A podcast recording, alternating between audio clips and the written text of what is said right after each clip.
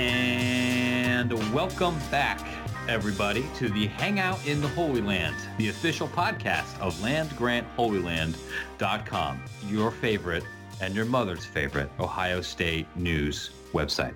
Uh, I am your host, Matt Brown. It's been a minute. It's good to be back here. You can follow our site at landgrant33 on the Twitters. We're on the Facebooks. You can find me at Matt SBN. So we are, I'm, I'm checking in here. It's uh, late in the afternoon here on Monday, November 21st. It's cold as hell here in, uh, in, in not so beautiful Washington D.C. And typically, when it's uh, um, when we start chatting on Monday, we like to, you know, Colton and I like, like to talk a little bit here about the last football game. Colton, do you want to talk about the last game Ohio State played? Not really. They didn't win by 59, so I don't know what the point is of talking about it. No, to be as far quite as I'm- honest. No, we, we're not going to do that because, uh, dear listener, you listened, you watched the game. Uh, the Ohio State Michigan State game was not fun. It was played in terrible weather. It was a dumb rock fight. Ohio State won by a point. It's over. Forget it. We don't have to think about it anymore. Michigan State's trash. Ohio State doesn't have to play them anymore. Do you know what this week is? it's hate week. It, it's hate week. It's the week. Folks, Ohio State plays a football game here of some import this Saturday. Uh, the Buckeyes, of course, will host the Michigan Wolverines. We're, we're not that team up north. We're not, we're not going to do that stuff. I, I, I Yeah, don't okay. Be- before we get into it, this is Yeah. something I know we talked about, or I saw you guys talking about in the Slack, and happens every Michigan week starting on Monday. The Ohio State Twitter, Instagram, all over campus, everybody does the red X's over what's supposed to be the M's. They go around campus and they cover it up with red tape. Nobody says any words, or they say words with M's, but they cover them up. Uh, What do you think about this? Phenomenon is it history's greatest monster because I, I have some strong opinions on this This this is exactly the kind of thing that we should discuss. And on one hand, far be it for me to tell somebody else how to fan.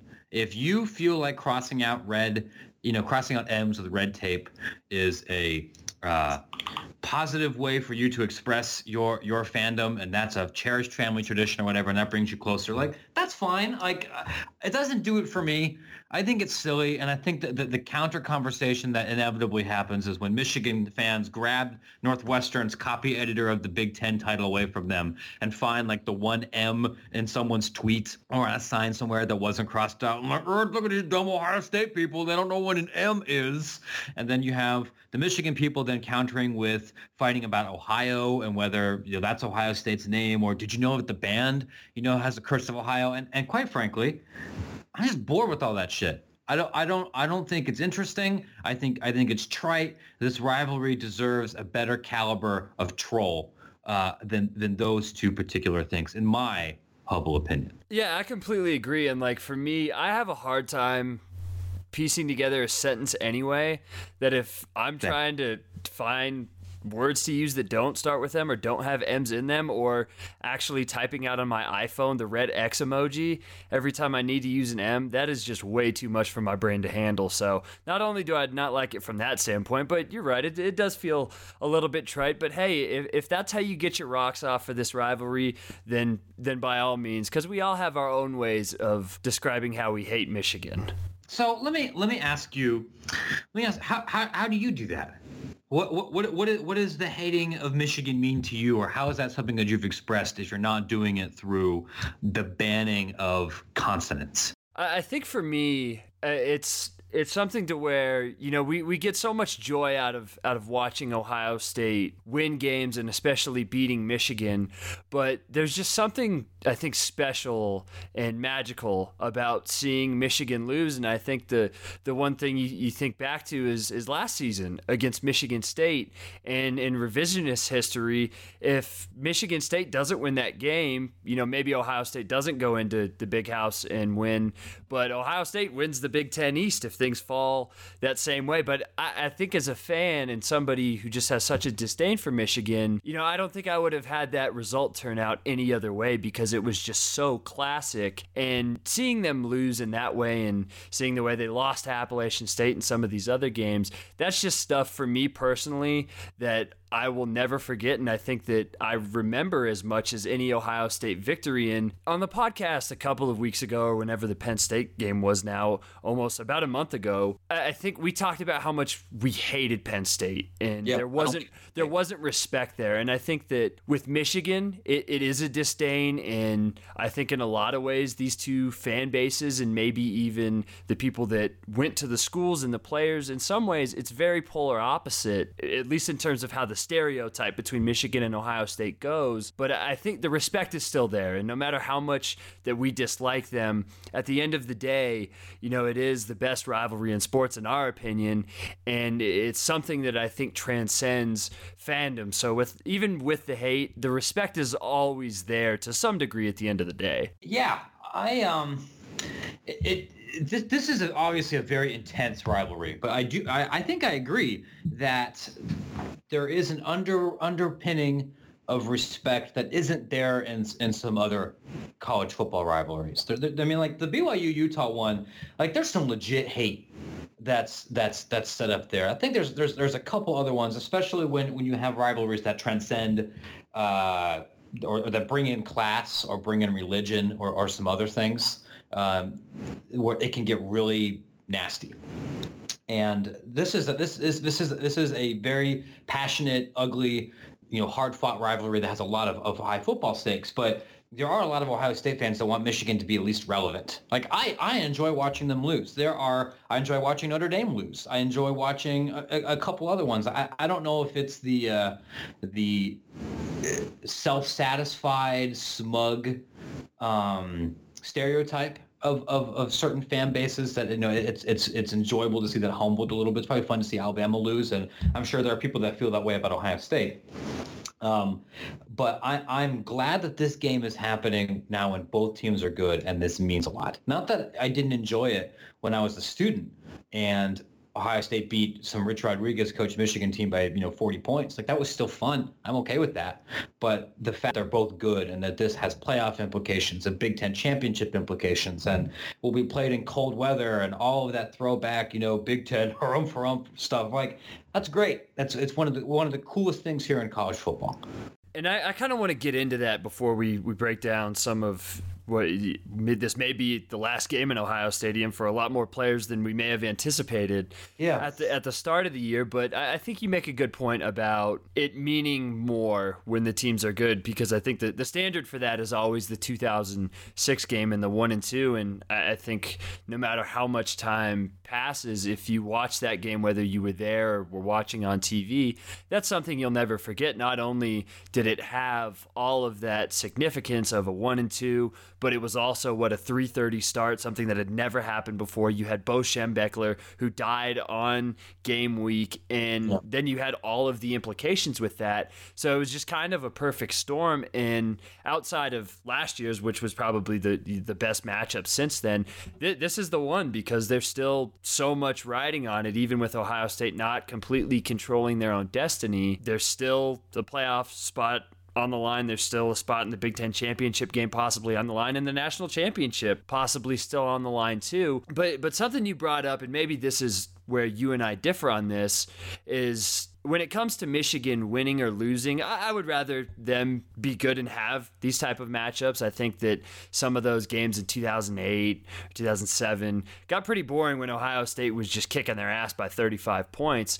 But I always am, am down to see a Michigan loss. But and this is something I'm going to talk with Anthony Broome of Maize n Brew, SB Nation's Michigan blog here tomorrow on our second podcast this week, and maybe he's going to disagree with me on this, but but I, I think, at least in this era of the rivalry, one of the biggest fundamental differences for me is even though Ohio State has won, what, 14 of the last 15 games, the disdain and the rivalry coming from what you hear from either Jim Tressel or Urban Meyer and their staff has never wavered. In fact, I think it's it's gotten stronger. And I don't know if the tables were turned and Michigan had dominated the last 10 or 15 years if that would be the same. And maybe that's just coming from an Ohio State perspective that if Michigan won 3 or 4 games they would just go back to thinking, well, you know, we're we're superior to you guys in every single way, but I think from an Ohio State standpoint, despite the winning and despite some of the dominance, it hasn't changed at all. The the hatred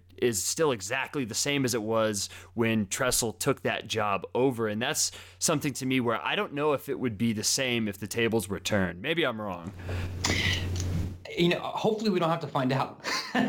um, we saw that a little bit in the 90s, um, which is why I'm, never able to take you know this particular run for granted because I remember you know the, the tears and frustration of me as a little kid for being perpetually dunked on. I, I want to very quickly talk about that 2006 game, and then we, we, can kind of move on because for me, like that's always been the most memorable and maybe the most important Ohio State Michigan game to me. And this is gonna be a lot for a lot of people around our age, just because this was an amazing football game with with with uh, amazing stakes, and it also kind of kicked off like the, the and that was kind of like that was the Big Ten's peak, right? Like really it was like after that game uh, for like an uh, you know at least a half decade maybe more that that's kind of when the Big Ten sucks memes started so that that was the high point but um I watched most. I, I, didn't actually see the end of that game when it happened because I was that was the day I was flying home from the end of my Mormon mission. So I watched most of it in a bar in the Cincinnati airport, waiting for my last flight home. Like I had a, my cane and I had my name tag and my suit. And Mormons are, de- are missionaries are not supposed to be in bars. If you if you see a gentleman in a suit and a bicycle and a name tag in a bar, uh, he is lost he is not supposed to be there and i didn't care i was hugging random people because you know i just had like this, this really traumatic difficult experience and I, I, found out who won on the plane i don't i didn't watch the game in its entirety until the next year like for like that welcome week. I was right when I transferred to Ohio State. They they had like a rewatching of it, and I was excited because I didn't get to see the whole thing. And they had pizza, uh, and they had pizza basically every day that week, so I didn't have to buy any groceries. But it was it was an amazing game, and and you know that that that particular memory here of like your identity as a as an Ohioan transcending everything else. I'm like, yes, here is the place I'm definitely not supposed to be, and I'm going to I'm, I'm going to watch this. And I'm going to watch Michigan get, get dunked on a little bit. Uh, was wonderful. Um, I'd be I'd be interested to hear from our listeners too that you brought up how kind of everything for the Big Ten went downhill. And for Ohio State in particular, obviously the Florida loss was right after that. But then in like three or four straight high profile games the game against Texas, the USC game in 2007, the LSU game, and then the Fiesta Bowl against Texas. It just that trend continued, but I think that if you need any indication of how special that particular game was, if you ask any Ohio State fan about it, it felt like they won the national championship that night. And I think if they would have played in the Big Ten championship game, if there would have been one at that time, and then played Florida, I think maybe that game loses a little bit of its luster, but there's still such an aura surrounding that game and what it meant for the state and what it meant for both teams and both fan bases that even though they got their asses kicked in the desert right after that by Florida, I don't think you'll ever be able to take that one away of how special it was. And I don't think that's always the case when you look look back at not only Ohio State history but college football history in general. So I think that's how just how much of an indicator that how special that game really was.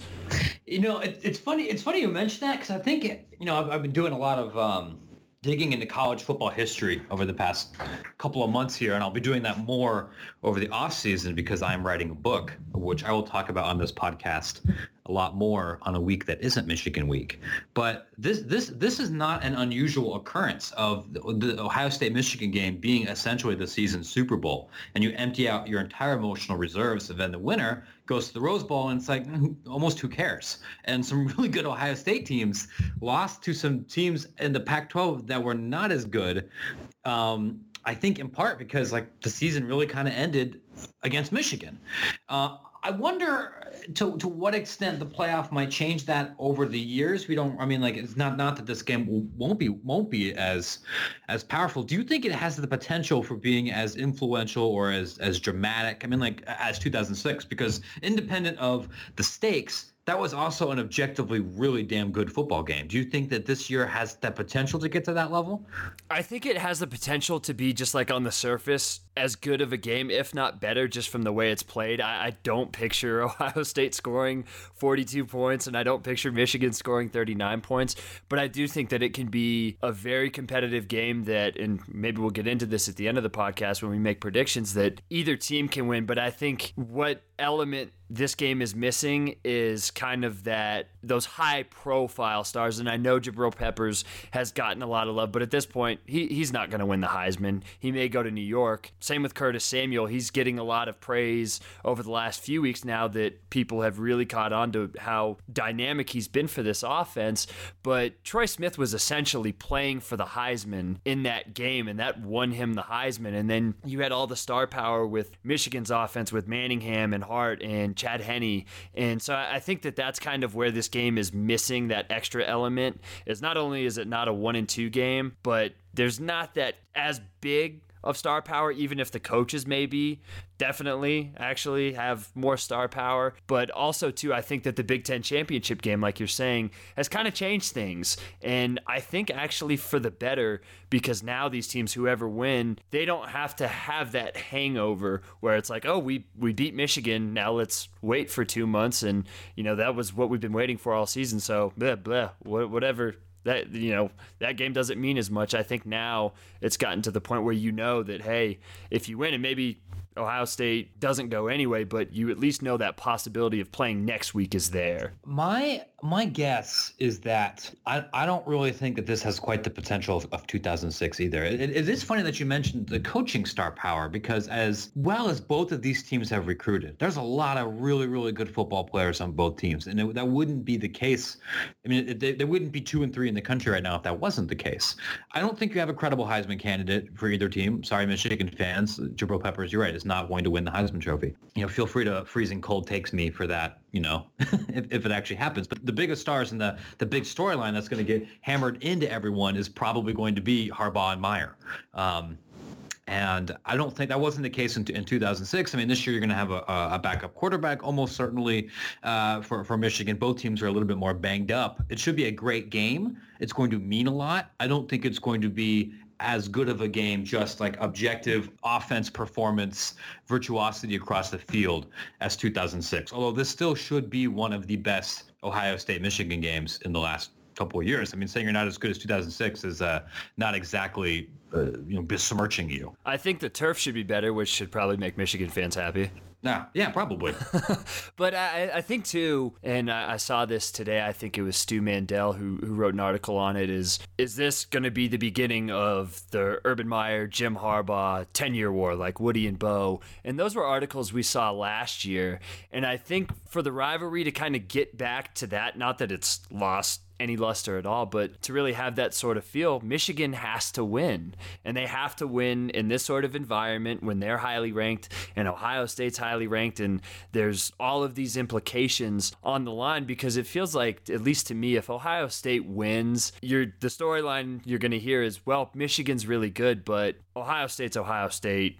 Urban Meyer's the best coach in the country outside of Nick Saban. And even then, if you really want to, you can make a case. But Michigan's just still not quite at that level, and they may not get there. So I think that that's kind of where, like you're saying, it's not at 2006's level, but it's probably a couple of notches below. Yeah, that's that's funny. Like I I know the line is like Ohio State by like a touchdown or something. Um, I still really think that oh, the most of this pressure is on Michigan you know, really for the last month and a half, I, I, think the conventional wisdom that is that Michigan was a little bit of a better team or, or that they were going to be expected to, to, win this game. And I think this is their best chance to win a Big Ten title in a couple of years. You know, next year, Ohio State is going to, the, the Buckeyes don't lose or not likely to lose very many players from this team. And they're bringing in another outstanding recruiting class with a couple of people who may be able to play early. So even though that game is going to be in Michigan, I think Ohio State will be the favorite since Michigan's losing a lot of players for this season. And then 2018, the Wolverines have a really hard schedule where they have to play. I think it's like at Notre Dame, at Michigan State, at Ohio State, and then they draw a really tough West slate. So even though that they're going to be improved, like just you know, as we've seen, you, winning going undefeated in the Big Ten is extremely hard. I think the, the the the cards will be stacked against them. So you have the potential now of you know with all the capital letters Harbaugh business over the last two years. If Michigan doesn't win this game, they're going to finish third in this division two years in a row. And that makes mm, some of the Harbaugh stuff maybe a little bit less palatable or a little bit less cute. I, I don't I don't know. I, for my money, I still think Michigan's probably going to win, although it's going to be close and, and probably a little bit of a of, of an ugly game. But it will be the, the, the, there are some potential implications here. I think not not that like Michigan's going to get rid of Harbaugh or anything, but there's the the storyline in Ann Arbor. I think will not be jubilant if uh, if they don't win this game. Well, and from from our perspective, I think too, maybe you and I were two of the more bearish people when it came to prognosticating this team coming into the season. And depending on if they lose or how they lose this game. You know, if you told me before the season Ohio State is going to beat Wisconsin on the road, they're going to beat Oklahoma on the road, but they're going to go 10 and 2, I-, I can't really find a way to complain about that. And I know that they're right on the cusp right now. And if they lost, it would be stinging and it would be terrible. And we'd all have our own ways of venting from that. But just from a big picture standpoint, with everything they lost last year and some of the struggles they've had this year, to replace that talent and to do what they've done, I, I think is very impressive. And you know, at me if if you think that I'm wrong for saying that anything Ohio State's done at this point, you know, going forward is gravy, but that that's really how I feel and I think that just goes back to all of that pressure to win this game I think is on Michigan and not on Ohio State. Yeah, I, if Ohio State loses this game but then still wins the Orange Bowl, uh, I, I, think this is a, a, win considering how young this team was. I, I want to talk about one last thing here with you before we wrap up. Speaking of, of Ohio State being a young team, we, we were talking about this a little bit here earlier in the office, and I'm going to write about it more on Wednesday regarding one specific player. So my my thought process is not completely you know, formulated here at this point. But this is a really small senior class for Ohio State. There's a couple of players who I think are, are likely to leave early, but there's not not a ton of people that we're saying that we're saying goodbye to here, right? I'm I'm I'm interested if there's anybody in particular that you are going to really miss or that you feel has been especially underappreciated. For me, uh, Cam Johnston has has been a dominant punter. And this year, you, you don't talk about that quite as much because Ohio State hasn't needed to punt as often, but their dominance in the field position battle has been a major part of why Ohio State's been a very good team uh, over the last three years. And uh, you know, Drue Chrisman's going to is a very highly regarded guy and uh, should do very well. But the fact that that has been so just like rock solid here as part of Ohio State for the last several years. Um, is not something that even really great teams can say. And this this is going to be his last time in Ohio Stadium. I hope he has a very long and successful professional career, and I think uh, I think Ohio State fans are going to miss him. Yeah, and I think that that's the one that's easiest to gloss over because you never want to see your team punt. But Cam Johnston for the last three seasons has been the secret weapon for this team. You look right now; they're second in special teams S&P plus. They're second in punt success rate. He's had he's forced 16 fair catches. He's had 15 of his 43 punts inside the 20. He had a couple of really nice punts last week against Michigan State. And you, you never know what you have in those type of players, whether they're kickers or punters or just special teams guys in general, until you have a bad one and you realize just how much that helps. And in Ohio State's case, when you don't have an offense like 2014's that's as explosive and you're going to have to rely a little bit more on your defense, if you have a guy like that that's able to flip field position, that, that's how you win games. So I, I think that he's he's he's probably the most important and one that we're all gonna miss. Are we sticking just towards seniors or? Let's let's talk seniors first, and then then we can get into some of the uh, the juniors or racer sophomores. Okay, I, I think that just based on the way that Meyer talks about Dontre Wilson, and, and he did a little bit today in his press conference. He's never been my favorite guy. I, I think that all Ohio State fans, whether it's on the punt returns or, or some of the you know ups and downs he's had in his career, it never really panned out for him the way I think we all wanted it to. But just from an outsider's perspective, I, I think you can be proud of Dontre Wilson for sticking it out and going through so much stuff and, and being injured and playing on what the broken foot against Michigan State and catching that touchdown pass. So he it may have not always been living up to the hype he came in with, but it's great to see a player go through four years and at least be a contributor and fight through so much adversity. So that's for me more of an off the field or just general view rather than on the field stuff. But I can appreciate how much that kid has has battled through, and I think he deserves all of our respect, even though you know we may get frustrated with with some of the stuff he does out on the field every once in a while. Yeah, I think I think that's a that's that's a good one too.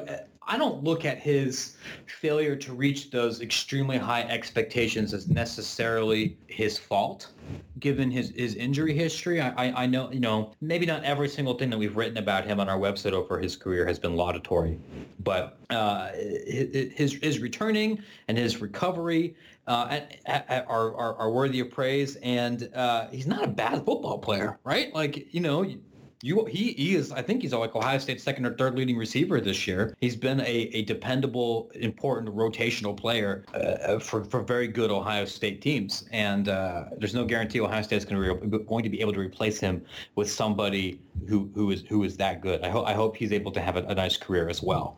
There's a couple of of of non-seniors who I think we can agree are probably not coming back. Raekwon McMillan is gone, right? Like we, we, we both agree he's he's going to be a first round draft pick, and a second round at absolute worst. He's he's he's not coming back. Thank you for everything. It was great watching you play football. Uh, Gareon Conley probably gone. Um, Lattimore might might be gone. Probably, I mean, like may, may, maybe more likely to be gone than not gone. Malik Hooker's st- stock is just absolutely skyrocketed. I'd be shocked if he comes back. Um, those are the, the the big early departure names that jump out to me. Tyquan Lewis might leave. Uh, he's you know he's, he's led the team in sacks two years in a row. Like you know I don't know if he uh, size wise is exactly what the NFL is looking for. Like that wouldn't shock me. Uh, is there any other name that you think uh, you know, we, we need we need to make sure that we're, that we're you know enjoying what we can here because this, this might be their last home game. Well, I think Curtis Samuel's the, ah. the obvious one. Yeah. on offense, he is definitely gone. I don't think he's going to leave and this is probably a hot take, but we, we saw, I think, what, a month back where people were saying JT Barrett's at least going to test the waters. I think that there's probably a little bit of truth to that. And I think at the very least, he's going to get evaluated because at some point, you know, I don't know how much left he has to learn at this level. And he seems like a smart enough guy to know that his football playing career, just like every other football player, has an expiration date on it. And what I bet on him leaving? No, I, I don't think it's likely, but I do think that it's going to be a decision, and it wouldn't completely shock me to see him and a guy like Sam Hubbard just say, you know what, I have enough film on me. People have seen what I can do. I have the measurables in, in Sam Hubbard's case, and at the very least, test it out and really wait till that deadline to make a decision. That is the name that I I want to focus on here. Um, and I, am I'm gonna I'm gonna write about this a, a, a little bit more. Um, I wouldn't be shocked if he leaves. And and uh, you know at, at, this point you've played a ton of college football. Your arm's probably not going to get any stronger. You're not going to get any bigger. I don't know if all the film necessarily did him a lot of favors. He's not somebody who's going to be a top three, maybe even four round pick as an NFL quarterback. But you're getting run an awful lot. Like, do you do you, do you want to just get you know get in the NFL and, and get those couple of years in while you can? I, I'm wondering how he's going to be perceived legacy wise by Ohio State, and, and especially if Ohio State's able to beat Michigan here. He's going to own almost every relevant or important passing or offense statistic at Ohio State. He's going to go down in the record books of the Big Ten. Um, he'll uh, probably get in the top 10 for Heisman voting for this year. He was in the top five before. Um, but he's been a little bit of a polarizing figure this year because I think now it's become a little bit more apparent, maybe with less skilled offensive coaching or with the younger skill position players and younger offensive line around him, that he does have some flaws uh, and has struggled, especially in poor weather this season. But he's also, when he's good, is one of the most efficient and outstanding players in all of college football. And given there has not been a ton of elite Ohio State quarterbacks, I'm wondering if, if we will remember him as the best, as one of the best, as a, a, system player, as surrounded by you know first round talent kind of players. I'm I'm not exactly sure. I'm just glad that as an Ohio State fan, I got to watch him play. Um, and uh, selfishly, I hope that he comes back again. Not that Ohio State doesn't have for next year. But if he does return, um, they're, they're going to be another another national championship contending team. That's an interesting question, and that was something again that was got brought up to, to Meyer at his press conference today.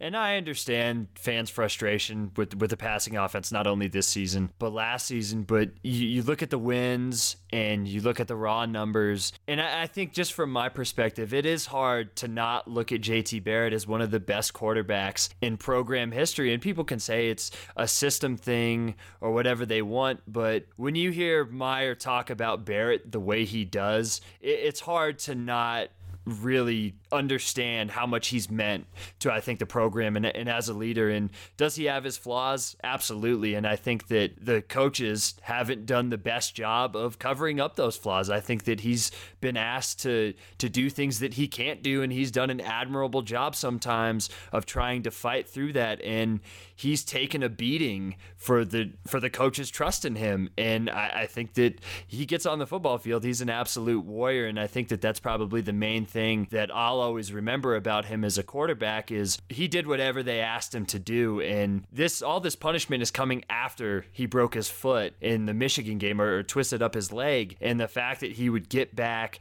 lose his starting job and still be a leader of the team and still continue to play as tough as he did before the injury really goes to show I think how great of a player he is and how tough he is. And as far as the NFL thing goes I think that what maybe going in his favor is is Meyer in, in the way that he does speak about him because I think that NFL guys are going to ask him, hey, can this guy be a third string quarterback? Can he be somebody I can count on to get guys better in practice? And maybe ultimately that's what JT Barrett becomes. But I, I, think that just from an Ohio State perspective, his legacy isn't over. But as of right now, if it ended with a loss to Michigan and then whatever happens in the bowl game, I think he's got to go down as one of the three or four best quarterbacks in program history. I'm going to dig into this a little bit more later, later this week. I'm very interested to hear what some of the rest of you think. So feel free to comment on this podcast or shoot us an email, shoot us a, a tweet. I'm at, at Matt. I'm at Matt SBN, and my email if you have podcast questions, comments, concerns, deep thoughts, that's at matt.brown at sbnation.com. So let, let, let, let's talk about this a little bit more when we when we when we share the podcast. I'm, I'm going to be interested to know how you are going to remember or perceive the JT Barrett era or JT Barrett as as a quarterback or some of these other seniors or, or likely departing redshirt sophomores or juniors. I'm interested to know a little bit more about what this game means to you. It's an extension of our identity as Ohioans for a lot of people. Um, it's more than just a football game here for for this Saturday. It's going to be a hell of a lot of fun. Uh, I'm probably not going to think that during the game because I'm almost incapable of enjoying Ohio State games at this point in the moment.